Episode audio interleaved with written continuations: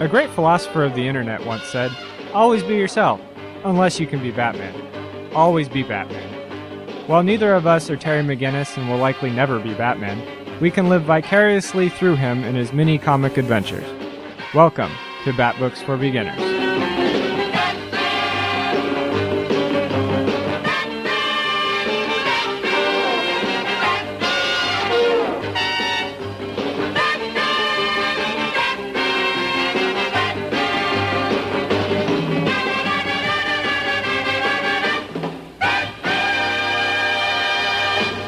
Welcome to Bat Books for Beginners. My name is John. My name's Dylan. And this is episode one thirty-three covering Nightwing Big Guns. Before we jump into the episode here, we had a uh, couple comments from some previous episodes.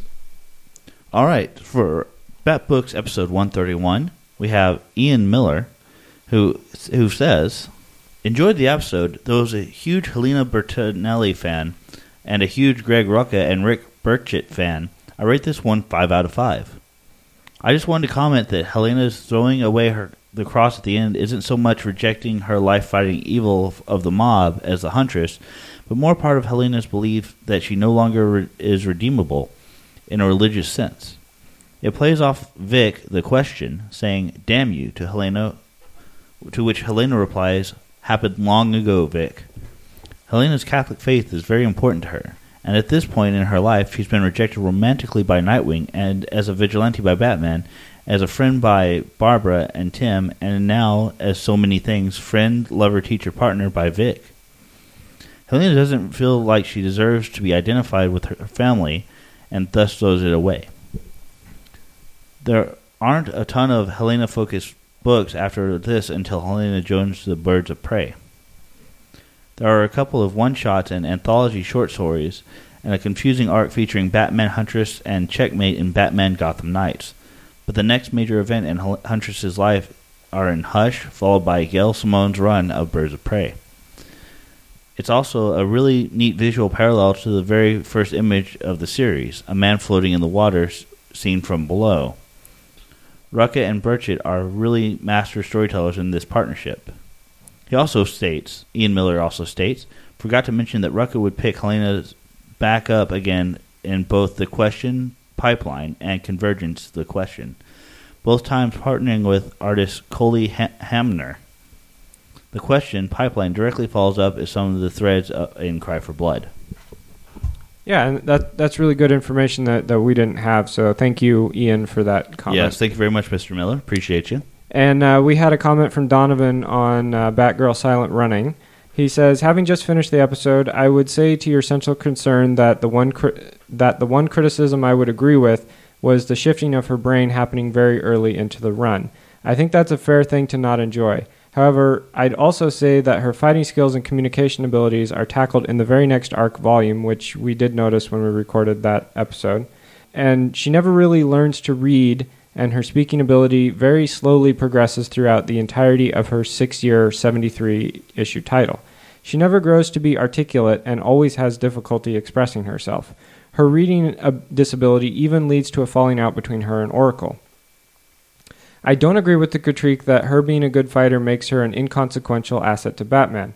I think that's drastically shortchanging her abilities. She, for all intents and purposes, is the best fighter in Gotham, and possibly in the D C U. She's reg- she regularly ranks in the top five for reasons that occur later in the series.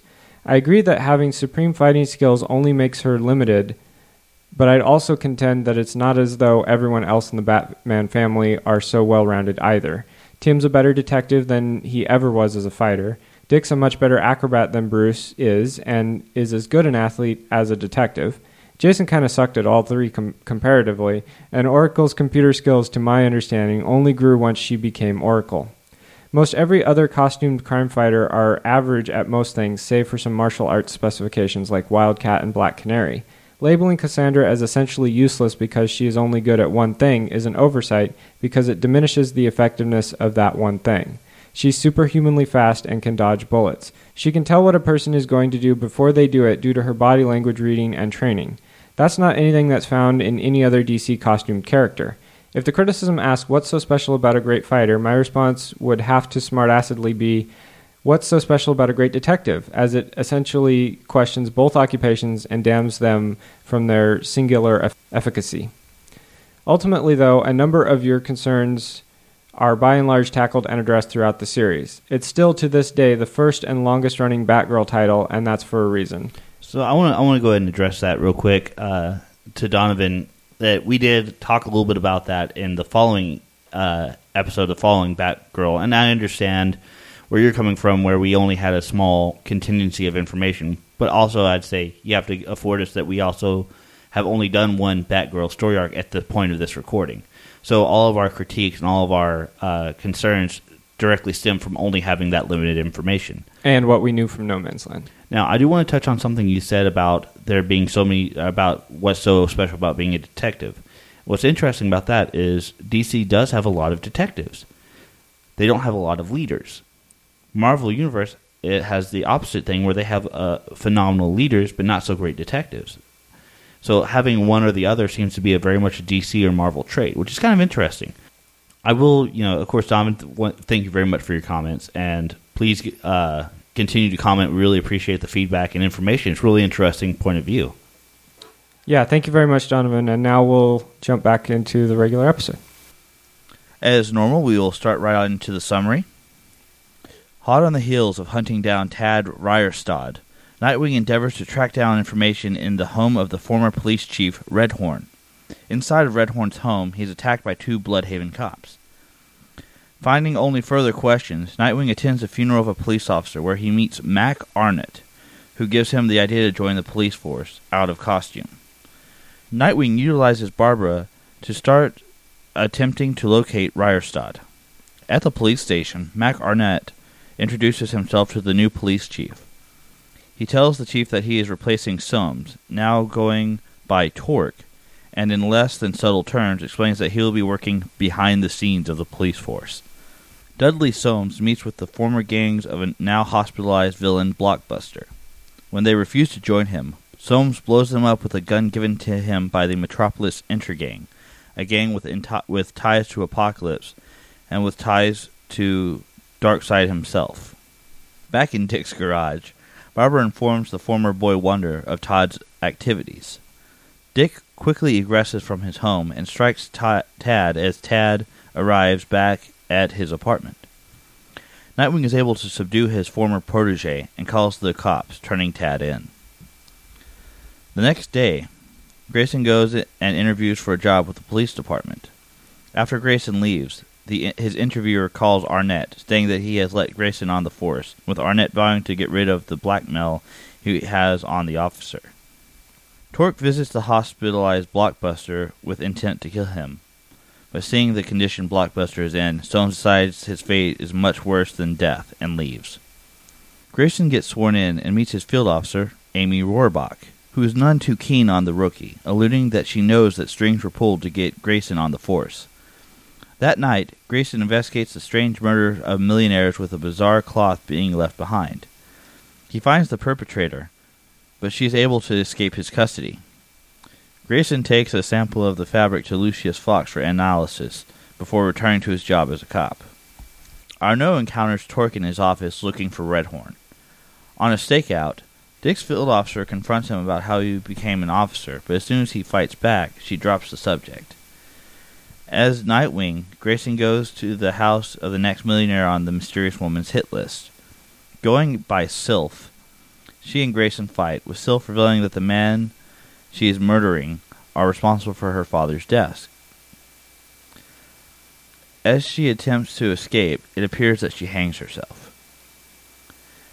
Dick returns to his apartment and gets light sleep before he is awakened by a call from Amy, calling him to the Justice Center, as Torque has attacked with some new powerful gun, and is holding Arnaud hostage, taped up to an office chair.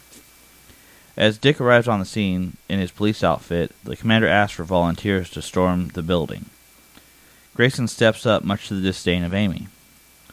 Once he gets to the building, Dick strips his police uniform off and puts on his Nightwing garb. In the hospital room, Blockbuster receives news that his mother has died. He also receives a report from his lieutenant that Soames is attacking Bludhaven. Nightwing starts putting the hurt on Torque, but the police secretary blindly fires into the room, pinning Nightwing down long enough for Torque to recover. He uses a flamethrower function on his gun, immolating the secretary just as the commander arrives, leading the commander to believe that it was Grayson that was murdered. Nightwing is able to nearly subdue Torque when Torque fires a stun pulse, shooting Arnaud out the window. Nightwing is able to rescue Arnaud, but Torque begins firing at the hero again. Torque's gun overloads, and the commander shoots Torque in the chest, disabling but not killing him, as he was wearing a bulletproof vest. Torque drops the overloading gun, but Nightwing is able to warn everyone back before it explodes. Nightwing ducks behind some cars and changes back into civilian clothes, appearing just after the commander tells Amy that Grayson died. In prison, Torque is put into a cell with Tad Ryerstad. The next day at the precinct, the commander gives Grayson his uniform back and tells Grayson that he has his eye on him. In the annual uh, that follows these episodes, the replacement police chief is killed. Nightwing rescues Redhorn, the former chief, from Hela, and tells him that Blockbuster is too sick to pursue, pursue him and that his old job is open. And that's the end of the story. That concludes the summary portion of the podcast. Now we'll be jumping right into our notes, followed by the talking points and discussion. All right, so our, our first note in here is the word bogtrotter, which showed up in issue forty-seven, um, which is a derogatory term for Irishmen, and this came from Soames, I believe, well, in it reference came from, to the local gang.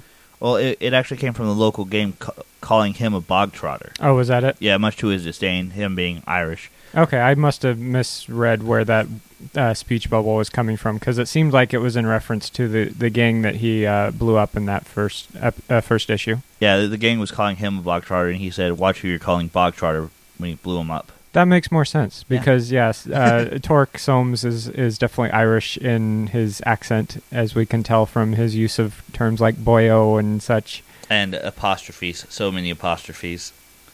Um, the next note from issue forty-eight is uh, the decel cables, um, which is short for deceleration.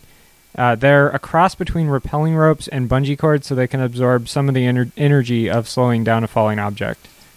Yeah, so I mean, it's, you know, uh, the absorption of the shock of falling and, and the catching of uh, whoever's on them basically absorbs some of the shock, so they're not, you know, Spider-Man, for lack of a better term, with Gwen Stacy. Yeah, that that's kind of what they're we're, they're trying to avoid. Yes. Which, so does that mean Spider-Man's webs are just basically bungee cords? Ba- well, no, they're not bungee cords, and that's part of the problem. They're not. They didn't absorb the shock. Now, in the movie, of course, she hits her head. They uh, have spoiler alert. Yeah, spoiler alert on a movie that's what a, a year, year old. old? Yeah, yeah, sorry, or more. I guess I'm sorry. Not really though. um, no. Uh, but she, in the movie, she hits her head. But in the comic book, she doesn't hit her head. She just snaps her, her neck whenever uh, he catches her, the shock. So his Spider-Man's webbing doesn't have any shock absorption, apparently. I'm guessing.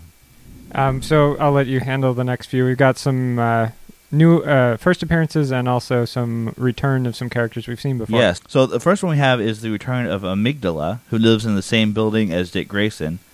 We last saw him being used by the ventriloquist in Nightfall.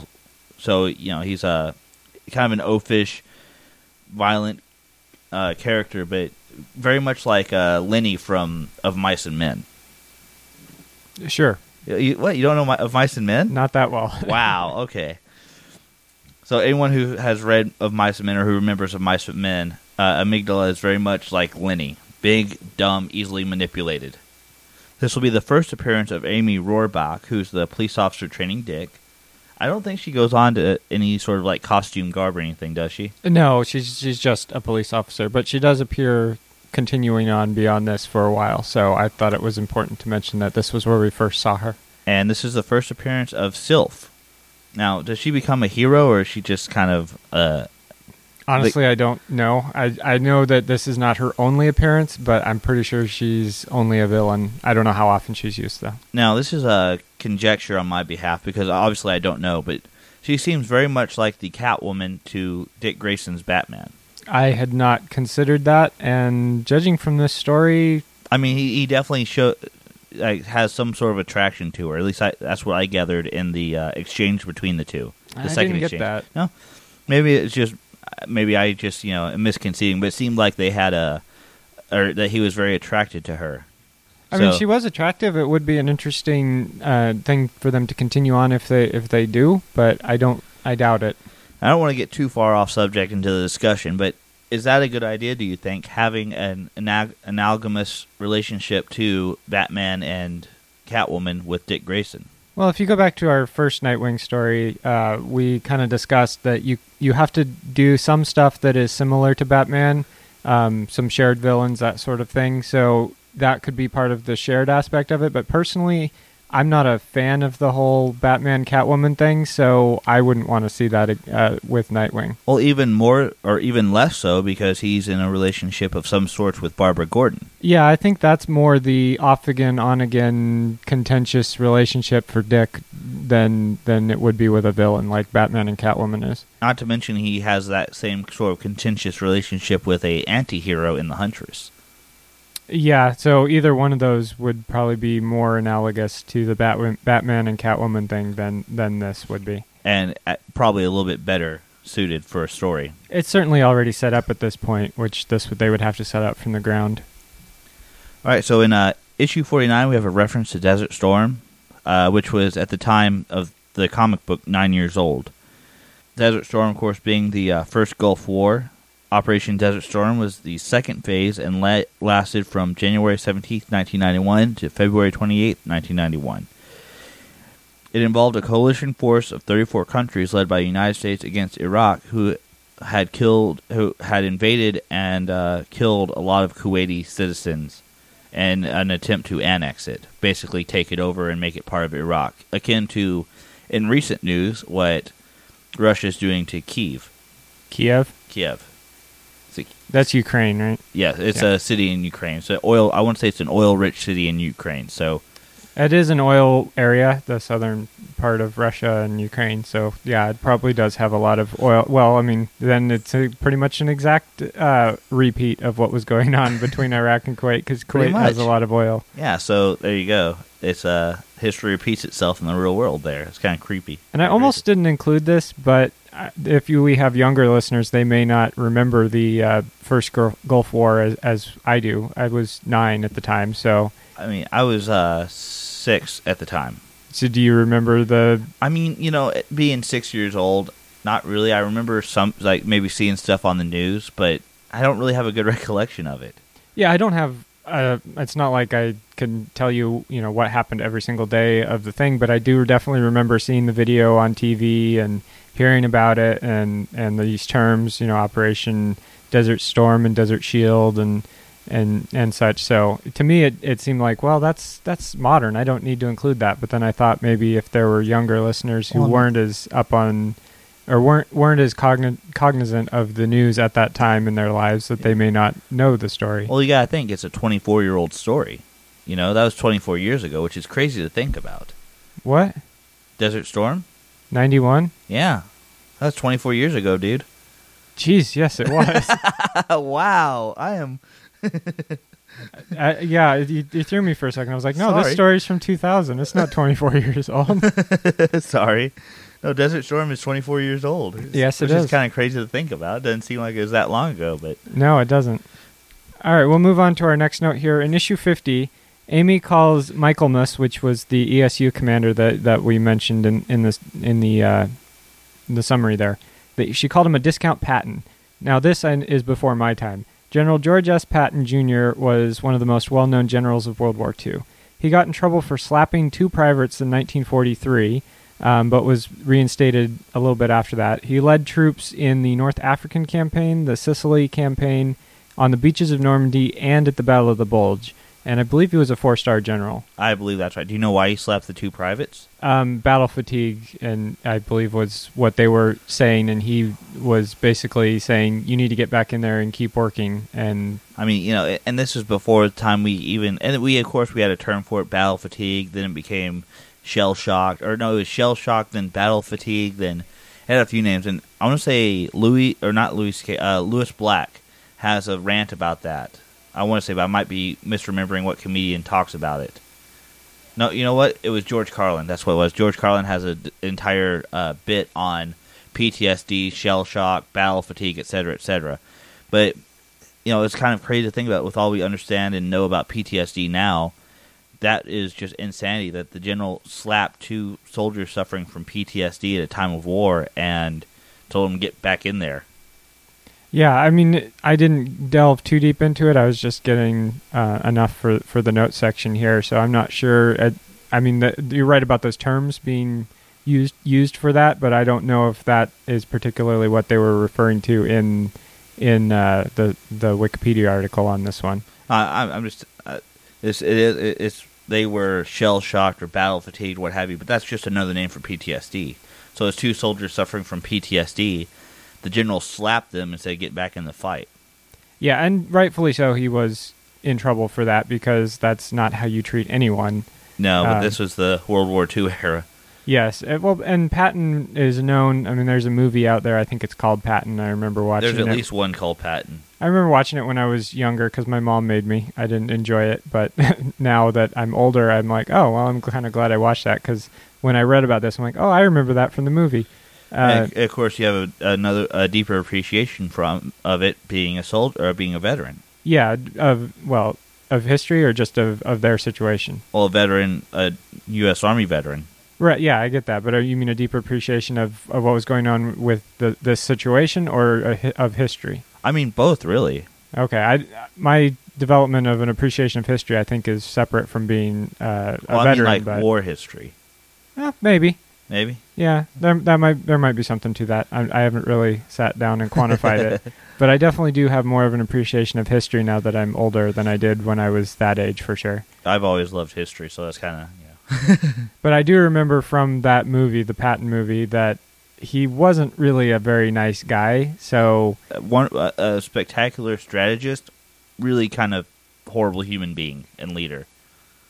Well, he was good at leading, but he wasn't nice about it. So, oh. I mean, it, it's kind of the, the, there's a difficult balance there, because you have a lot of leaders who are very effective, but are just really mean, and, you know, they, they, they push their people, and, and people don't like them personality wise, but they're very effective. And then you have other leaders who are very nice and can, depending on the people they have, can get stuff out of them without, without having to resort to that. So it's kind of a difficult balance I, I'm finding with leadership, as far as you kind of have to be the tough guy somewhat. Like, you can't always be the super nice guy. I mean, you can't be a pushover, but you also can't abuse your your underlings. Exactly. So I think he was more on that that end of the spectrum, as far as just he was mean and kind of abusive, and and yeah, it's it's unfortunate, because you're right, he was very good at what he did, but he also was abusive to his people. Yeah. So moving on from that fun t- conversation.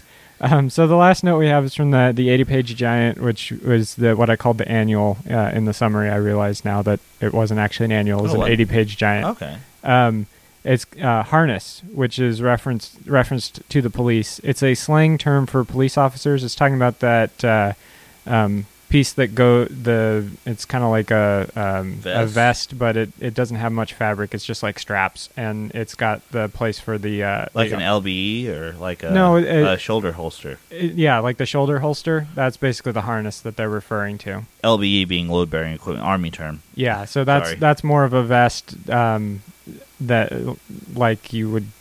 It's it's a tactical vest. This is just like some straps that, that uh, snap together in the front or, or somehow attached in the front, and they just go over the shoulders, and they have the, the, the place to hold the gun under yeah, the that's, armpit. Yeah, that's just called a shoulder holster. Well, that's what they're referring to by harness. Yeah, that's just a shoulder holster. um, so so we'll move on here to our talking points here. Um, we, we, we tried, but we did not find any bad things. Uh, Which is kind of unique. Yeah, that is rather unusual, or I should say anything that was a straight bad point. I think in some of these, I ha- um, we probably have some things that we didn't particularly care for, but overall, um, this was a very uh, good story, I felt. So our first point is uh, that Dick Grayson gets put on the police force, but he doesn't earn it. Uh, what are your thoughts on that? So, I mean, he really doesn't, I, it's not so much he doesn't, well, you're not wrong that he doesn't earn it. He doesn't have an opportunity to earn it. But you have to wonder why Arnaud wanted him on the force, which I'm sure is a much larger overarching story arc as to, you know, Arnaud's machinations for you, for getting Grayson on the force. But we really don't get it in these five issues. No, I'm sure that will that's a that's a piece that will come up uh, Um, I went to, at Emerald City Comic Con this year, I went to a panel called Breaking the Story, and they had a, a part of that where they talked about serialized storytelling.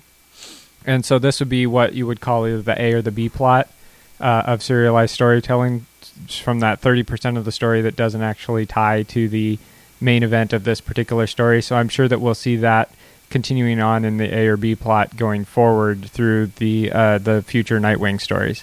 Um, as far as what Arno's motivation is, how he thinks he can control Grayson or get something out of having Grayson on the force that benefits him. Yeah, so, I mean, it's something that we'd have to see uh, progress as we continue the story.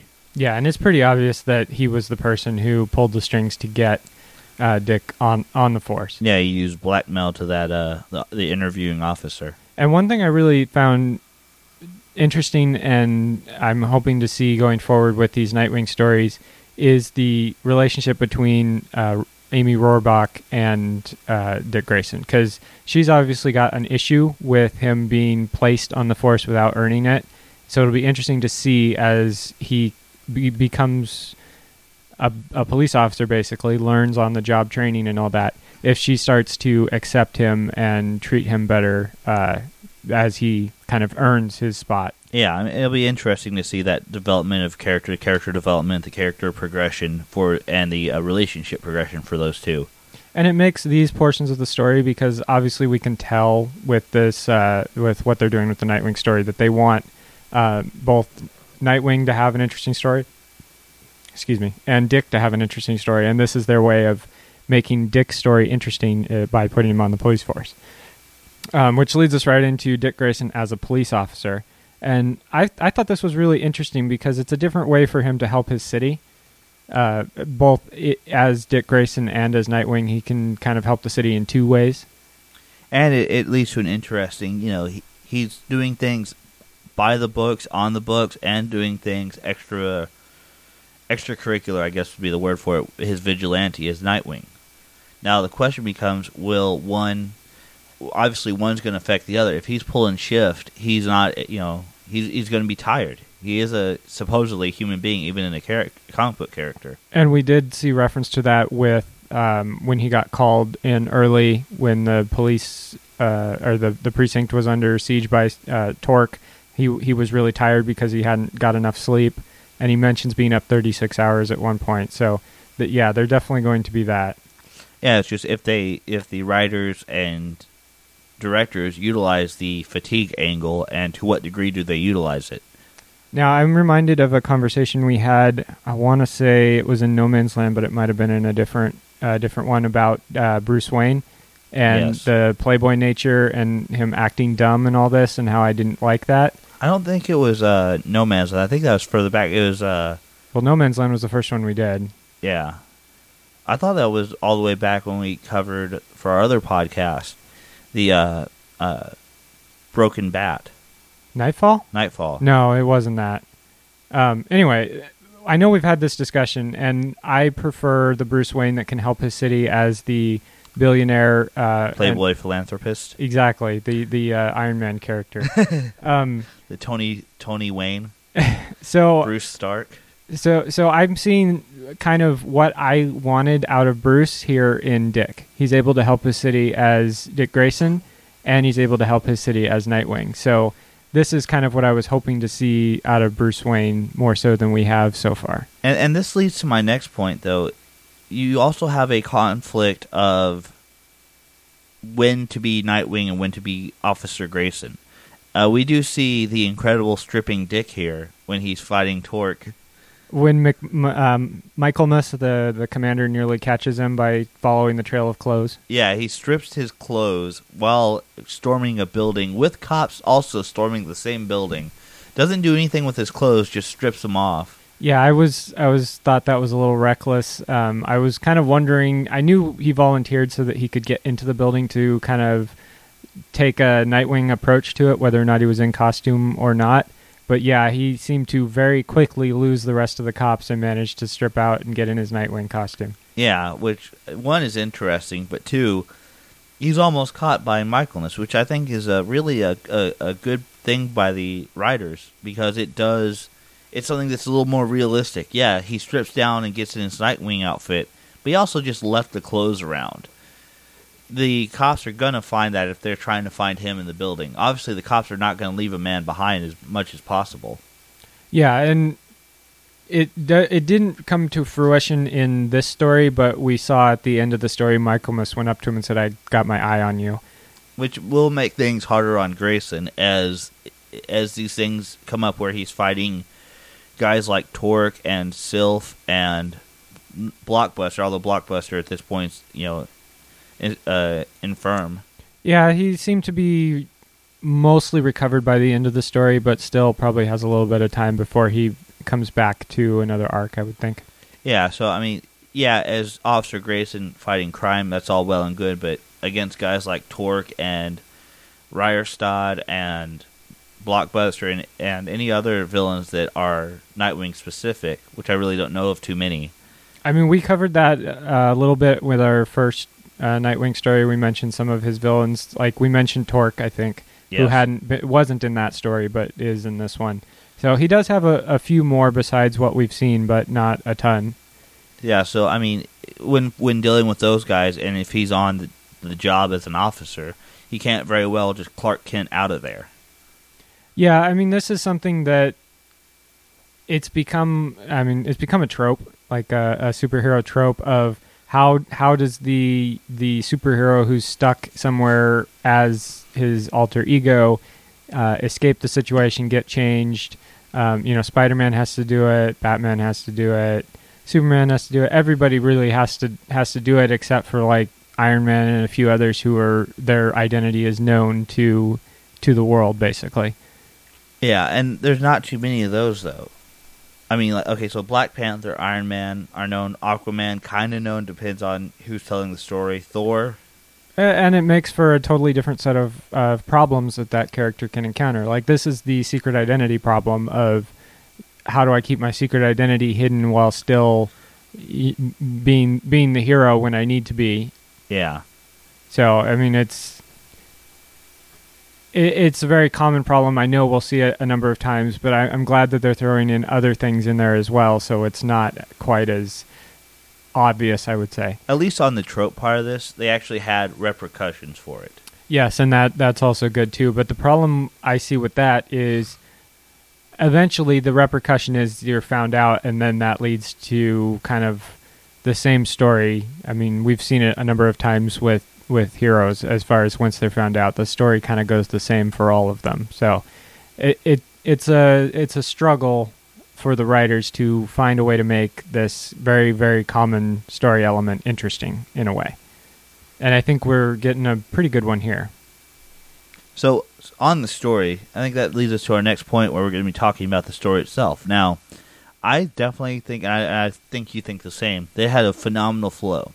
It, it was for a five-issue story arc. It flew really good. Uh, you say five issues. Well, well four uh, issues and a, a supersize. That ish, kinda... Issue fifty was a double issue, so I guess you could really say it was five issues, and then yeah. the eighty-page giant. But yeah, the, as we mentioned, that one paragraph at the end of the summary, the eighty-page giant wasn't really tied to this. It, it had some following. It, it had some things that happened during the story affect that. It was brought into that story, but that's no more tying it together than just having a linear progression. Yeah, it's just that thirty percent that I mentioned with the uh, serialized storytelling. Yeah. Um, we saw kind of the effect of um, the, the chief being killed so that Redhorn could come back and uh, become chief again.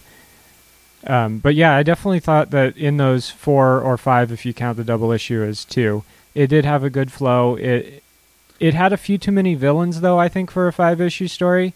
Because we saw three villains. I'm not including Tad in that. No. Well, um, I mean, you could include him. But you could, and then it's four. But, but and realistically, Blockbuster doesn't really play much of a part, though. I'm not including him. Okay. So, so you Sylph? have Torque, Sylph, and... Arno? Um, well, I guess I was including Hela, which is in the eighty-page giant. Yeah. Um, but still, even... Even then, that that's a quite a... And then you've got the, the the little bit in the one issue of dealing with, with Tad, which is basically going and rounding him up and throwing him in jail. Yeah. And then, like you said, Blockbuster's in there just to include his kind of uh, B-plot, moving it forward. Almost like a C-plot. Yeah. I mean, the, I, I was just using that because that was from the term from the, the serialized storytelling. But it's yeah, a, there there are more than one or more than two A and B plots in this. It's like a D plot, it's like the Kathy Griffin of plots. Sorry, Kathy Griffin. Because, um, you know, she's a big fan of our show. I don't know if you knew that. I didn't. No, it's not true at all. I just make that up. Yeah, I, I kind of was, uh, I was assuming that. What was nice is even though it did have quite a few villains, it didn't feel horribly crowded. It definitely didn't feel like each one was given quite as much screen time to develop and kind of, you know, make them into the threat or explain why they're as big a threat as they are. With Torque, we just get that now he's connected to the Intergang, so now he's got all sorts of cool weaponry. I mean, Torque was obviously the main the main plot of this yeah. story, and I would have liked to seen that uh, expanded a little bit more. Um, maybe push the Sylph uh, portion to another issue after this, maybe. And establish her a little bit more as well. Exactly, because I felt like she really got the, the short change uh, in this particular instance. I mean, the eighty-page uh, giant, Hela got fairly well treated. Yeah, she definitely got quite a bit of story. She got quite a bit of exposure and her backstory told. Yeah, her backstory was the best part of that. I, I agree I, completely. I felt. Uh, but the problem with that is that it's just, that's it. Like, there's nowhere, they didn't really go anywhere from it. Uh, yeah, at the end of the story, she's on a boat sailing off to the sunset or whatever. Well, she, she the boat exploded. We're not really oh, sure yeah. if she escaped or not, but obviously it's comics, so if they wanted her back, she escaped. Yeah, if, if you don't see the body, as long as she's not... Even you know, if you do see the body. Even if you do see the body. I mean, you know, we have that with, with uh, Gwen Stacy. Now there's a clone of her running around. Yeah, so, Spider-Gwen. Spider-Gwen, who actually seems like a really cool character, but I digress. Yeah, uh, you're, you're turning in, you're turning into uh, um, Stella from, from the comics cast here, constantly referencing Spider-Man. Spider-Man, Spider-Man. Um, uh, yeah, so I, I think we've covered that the we would have liked to seen maybe this story just completely focus on Torque and, and expand those other villains in another way. Yeah, but um, it, I do want to say that it definitely had an amazing mixture of the detective side of the house and the action side. And, I mean, with Batman, a lot of times it seems like it focuses entirely too much on one or the other. But this one had a phenomenal mix. It had a great, uh, you know, you had all the stuff with trying to figure out where Tad Ryerstad is. You had all the stuff trying to, just, just developing the, the idea of Dick Grayson is more than just side, you know, former sidekick, you know, kick in the door, beat the guys up with with sticks type guy. He's actually very intelligent and a great detective. And we saw that both uh, that his access to police files came in handy with Hela. Yes. So he's able to be a better detective in that aspect and not totally rely on Oracle, although he uh, he does rely on Oracle quite a bit, which is the only thing that makes this not entirely a solo story for Nightwing is the fact that he interacts with Oracle, because other than that, you don't see Robin, you don't see uh, Alfred, you don't see Batman. Well, didn't like Batman talk to Oracle at one point? That's the only thing we got was kind of him stopping in. Like we see him, but it's like so minimal. Right, he's there talking to Oracle when Nightwing calls her at one point. But I'm saying we don't see him in Bludhaven. Yeah, no, definitely we do not. Or we don't see Dick in Gotham in, yes. in this story. So I, I definitely did like that this involved uh, Nightwing villains, no assistance from, from the Bat family. I mean, that's aside not necessarily Oracle. A bad thing. No, no, it, it sets him aside. Because we did enjoy the assistance from Alfred and Robin in um, Hunt for Oracle. Yes. Um, so it, it's not a bad thing that they're the, that the Bat family assists him. It's just that everyone, you know, if you really want to make him his own character, you kind of need to have these stories that are well done without uh, interference or help from Batman and Robin and Alfred. I one hundred ten percent agree with you. Um, it can be very tempting, I think, to use that as a crutch. The the ties beyond Oracle, basically. And it can be good to have them show up, but if you want him to be his own standalone character, you have to develop him as separate. He can have that history, but if you constantly having him leaning back on other characters, beyond Barbara, who he has an established relationship in Bludhaven with, well, and, and also you've got the the the roma- uh, romationship. Romationship. That that would be romance and relationship thrown together. Romance. Romationship. Romationship. Brosh- bromation.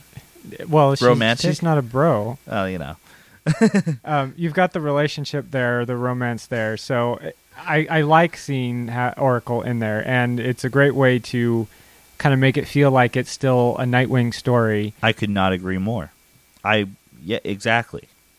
All right, so I, well, since we're uh, done patting each other on the back, I think, on this topic, let's move on to the next back back patting topic. Uh, so this is a continuation of the previous story that we saw in the, the Hunt for Oracle, I believe, was, was where we saw these things.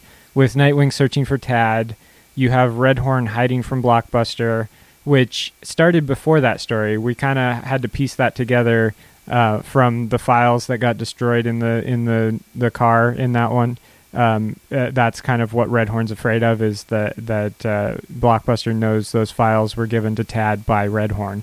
Um, you have Houston's funeral, which I thought was the guy that Tad killed, but after looking back, uh, it's not. It was a different guy.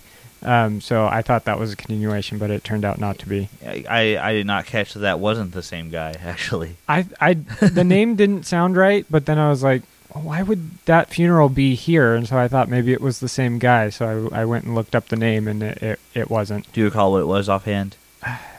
No, honestly, dang. I don't. Okay, no sweat. Um, I remember there was like that. That's a horrible name comment, you know, when he gave his real name. But oh yeah, I can't remember what it is now. um, and then we have Blockbuster d- received his heart transfer that he was searching for in Hunt for Oracle, or I should say, right after the Hunt for Oracle. So that was really good um, continuation of all these A and B plots that we'd seen in, in the Nightwing story leading up to this. Yeah, it's nice to see those things kind of have somewhat of a payoff where you have, you know, of course it's a linear story, so it's you're going to have the continuation, but it's done so cleanly and so effectively here. It's so nice to see. It doesn't feel shoehorned in or, you know, strange. Yeah, and like we said with, with the flow, they managed to put all this together in an entertaining story while we have these these, you know, slight complaints that we would like to see more of this and maybe less of that. They did a really good job of fitting all these elements that we just mentioned, which is a lot of elements, together into a a, uh, a re- relatively short story. It, it, length-wise, very short, but content-wise, it was it felt appropriate. It felt full. It didn't feel really lacking beyond the small quibbles that we have. Yeah, and uh, and the last thing that we wanted to touch on here was was the villains that we saw in this story. So uh, let's start with Sylph. What are your thoughts on Sylph? So here's the thing. I thought Sylph was kind of cool. Um, kind of gimmicky with the cloth, but it's also kind of cool to see a strange, kind of technological hero, I guess. I'm not sure how you'd categorize her. It wasn't really explained how she controlled the the fabric. And, and I mean, they they mentioned something about, like, electrical current, I think, uh, when when Dick handed the fabric over to Lucius Fox. Oh, yeah. Another person we see from the Bat family yeah. that we forgot to mention. um, it, it was even in the summary, I think. We totally forgot, though. Didn't even put two and two together. But, uh, yeah, he handed the cloth over to Lucius Fox, saying, I'm looking at, at investing, but this is what I'm looking at investing in. Which was an interesting cover to get him to basically do an, an analysis on the fabric for him. Yeah, which is kind of weird, but it, it worked. It worked. I mean, Lucius does work with Bruce Wayne, so I'm sure he's had weirder requests. Yeah, I think so. So, yeah, it was kind of cool. Uh, they did say electro current, but it also appeared to either be sheer or semi-sheer. The they fabric. said it was super thin, so yeah. The fact that it was opaque on her, they kind of alluded to the fact that she could have miles and miles of this stuff wrapped around her because of how thin it was. Yeah. Um, so, yeah, it was really interesting. It kind of reminded me um, a little bit of, of, like, Venom or Carnage. Kind of, yeah. In that uh, the fabric kind of could behave similar to a symbiote in that it could, like, envelop envelop you and, and kind of suffocate you or, or bond with you or, or however. The, the more I think about it, and I hate to say this, but it's kind of so thinly explained and so... Thinly veiled? Thin- oh, ba-dum-tsh. You, you got your pun in for the podcast. Um, it, it, it, I would have liked, as we mentioned, for her to be pushed further down to a different issue or story arc so that we could really delve into her character. We could really, you know, I, I think it would have been better, uh, less is, a less is more approach on this. Have her mention that there's, there's serial killer, there's, there's someone killing all these millionaires, and not have Grayson as involved and not kind of fake her death, because It would be it would be better to set her up down the line to really get to utilize her instead of this where it's, it just didn't feel complete. It didn't feel fully utilized. Well, the problem is the story felt actually complete. Like, everything, every person that she was after was dealt with in some form or fashion. Two of them were killed, and one of them she was prevented from killing and then supposedly committed suicide. Which is later revealed that she didn't. Well, yeah, which once they basically cut the fabric down, it just, you know, falls into a pile of fabric and there's no body inside. So it's it's obvious that she escaped uh, somehow and just left the, the fabric costume behind. So it'll be interesting to see if they bring that character back, how they make her interesting again. Yeah, I mean, it's a really cool concept. It's something I'd like to see, but it, even having a complete arc, it really felt shallow, felt thin. Yeah, it, it definitely was not expanded on as much as we would have liked. Um, the the next villain I want to talk about was Hela, who was in the eighty-page giant. Uh, we mentioned earlier that we really liked the backstory to her, and, and I thought it was uh, it was really good. It gave uh, something for Dick and Nightwing to work w- to work both personas together in, because she was a former police officer. Yeah, so he had to do his, you know, questioning the cops and getting the backstory as Officer Grayson, and then he was much more equipped to fight her as Nightwing. Right, and I mean, they, they spent a lot of time in this eighty-page giant on her backstory, so I feel that's really well fleshed out. So it seems like they have a really good base for this character, who they could take it, excuse me, any number of ways.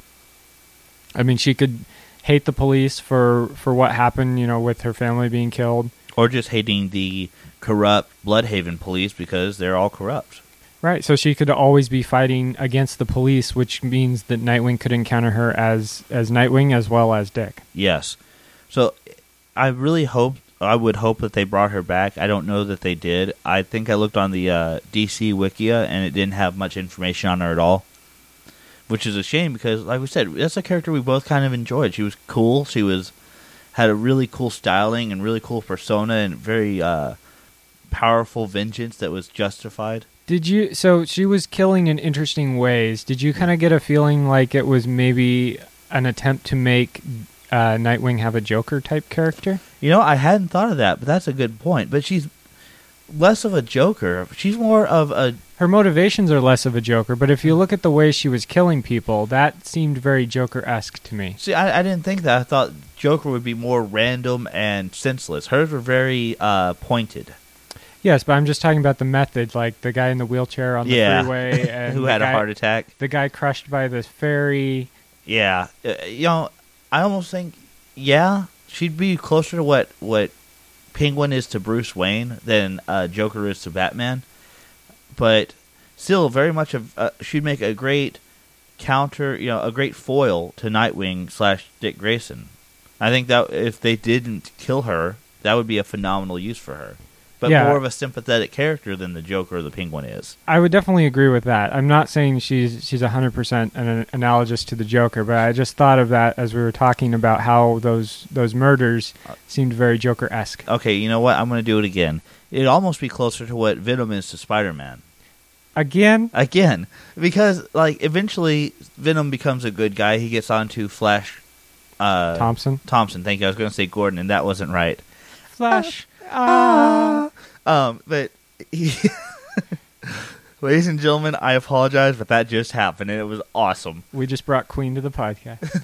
So it's always a good idea to bring Queen to the podcast.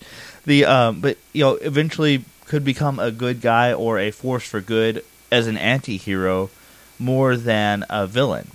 Yeah, and that's something that if they were to bring that character back, I think you kind of would need to go that route, because I think just having her go against the police at every turn would get stale after a while. Agreed, one hundred percent. Just like always having Venom go against Spider-Man would be stale after a while.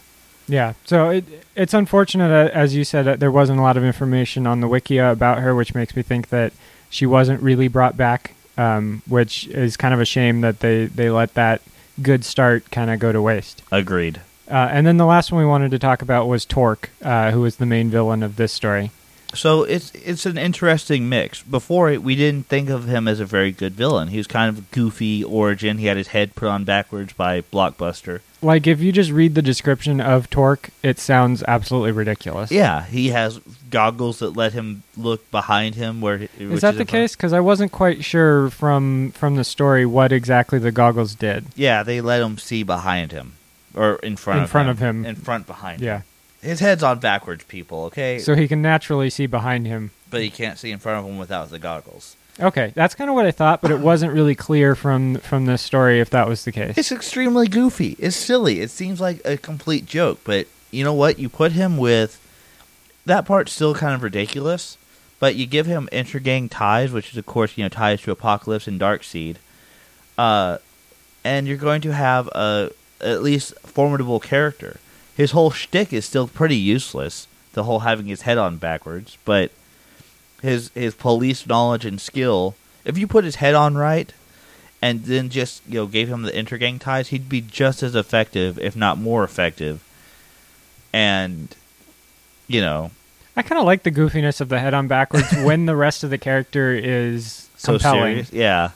Um, but you're right. If if that's all you've got is just somebody with a with his head on backwards, it, it's not a good villain. But I think the you give him intergang weapons and ties. Yeah, and the, and his hatred of the, the police department for whatever reason, which I'm not really sure why he's he hates the police department. 'Cause I'm not sure.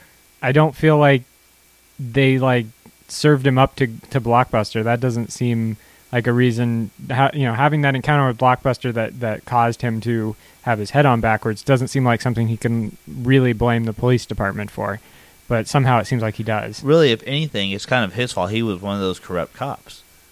Yeah, so, I mean, I could see maybe he's trying to get his job back, but honestly, it doesn't really feel like that's what he was going for. Not at all. Um, but anyway, yeah, I thought he was, I thought he was a good villain for Nightwing. I mean, he kind of, he kind of reminded me a little bit of the Two-Face type of character. Like Two-Face, but without the moral justification. But just also kind of, the Two-Face was the district attorney, and now he's this villain who, albeit his, his vendetta is not just against like the district attorney's office, because that would be kind of cheesy, but yeah, um, just kind of has ties to the law, and then something deformed him, and now he's a villain. So there's kind of a kind of a, a similarity there. It's like looking at Two-Face through a really, like a funhouse mirror almost. Yeah, and I and I think we've said that a couple times in our in our discussion here in, in this podcast, that some of these Nightwing villains are kind of funhouse mirror, funhouse mirror versions of Batwing, uh, Batman villains. I can't talk. What was the other one? Uh, uh, romance, relationship, romationship, romationship, and fun. Fun. Uh, Funhouse, Veer, yeah. and Batwing, apparently. So I think that uh, I, I agree completely with you, and I hadn't made the illusion between him and Two-Face until you pointed out. It makes perfect sense. So yeah, I agree with you. And so I, I think that wraps up our discussion pretty good, though. Yeah, if you would like to leave us any feedback for this episode or just how we're doing in general, please go to the page on the batman universe dot net for this episode and leave us a comment, and we'll be sure and incorporate that into a future episode. So before we wrap up with the credits, how many? What's your rating on this oh, one? Oh, thank you. I had totally forgot about that. Um, I would say, I would say like a three point five out of five. Really? I mean, it, it's it's a quite good story, but I think it suffers from being too short for the amount of stuff that they tried to put in there, or they put too much stuff into this short story. See, I gave it a four because of those those things, but otherwise it's a really good story. So I, I'd say three point five is a little low for, for my taste. I'd say I'd give it a four. Okay, well, unfortunately, in the way that, that rounding works, it ends up being a three point five. Darg! Um, but you're right. I, I think I think maybe three point five is a tiny bit low, but I, I definitely... didn't feel like it was quite there for a four for me. Fair enough. So our overall rating f- for this story is a three point five out of five batarangs. Definitely should pick it up. I, I definitely, definitely feel agree. like it's a good read. Um, And as I mentioned, you can leave us feedback on the batman universe dot net. You can also find Batman News. Um, com- the Comics Podcast is there, which reviews the current set of Batman comics. There's uh, reviews for other comics on the webpage. There's uh, Batman movies, television, toys, all kinds of news up there on, on the batman universe dot net. If it's Batman, it's there. Exactly. So um, that will lead us, of course, to the credits for the story. It was uh, Nightwing forty-seven through fifty, and then the eighty-page giant, which was written by Chuck Dixon. Art by Patrick Zercher for forty-seven, Greg Land for forty-eight to fifty, Manuel Gutierrez for the eighty-page, John Stanisky for the eighty-page, Sean Parsons for the eighty-page, Mike Collins for the eighty-page, Steve Bird for the eighty-page, and Wayne Foucher for the eighty-page. The editors were Joseph Illich, who was the associate editor, Michael Wright, who was also the associate ed- editor, Frank Barrios for the associate editor, then Bob Schreck was the main editor. Was the main editor. All right, thank you guys for listening, and join us next time for our next story.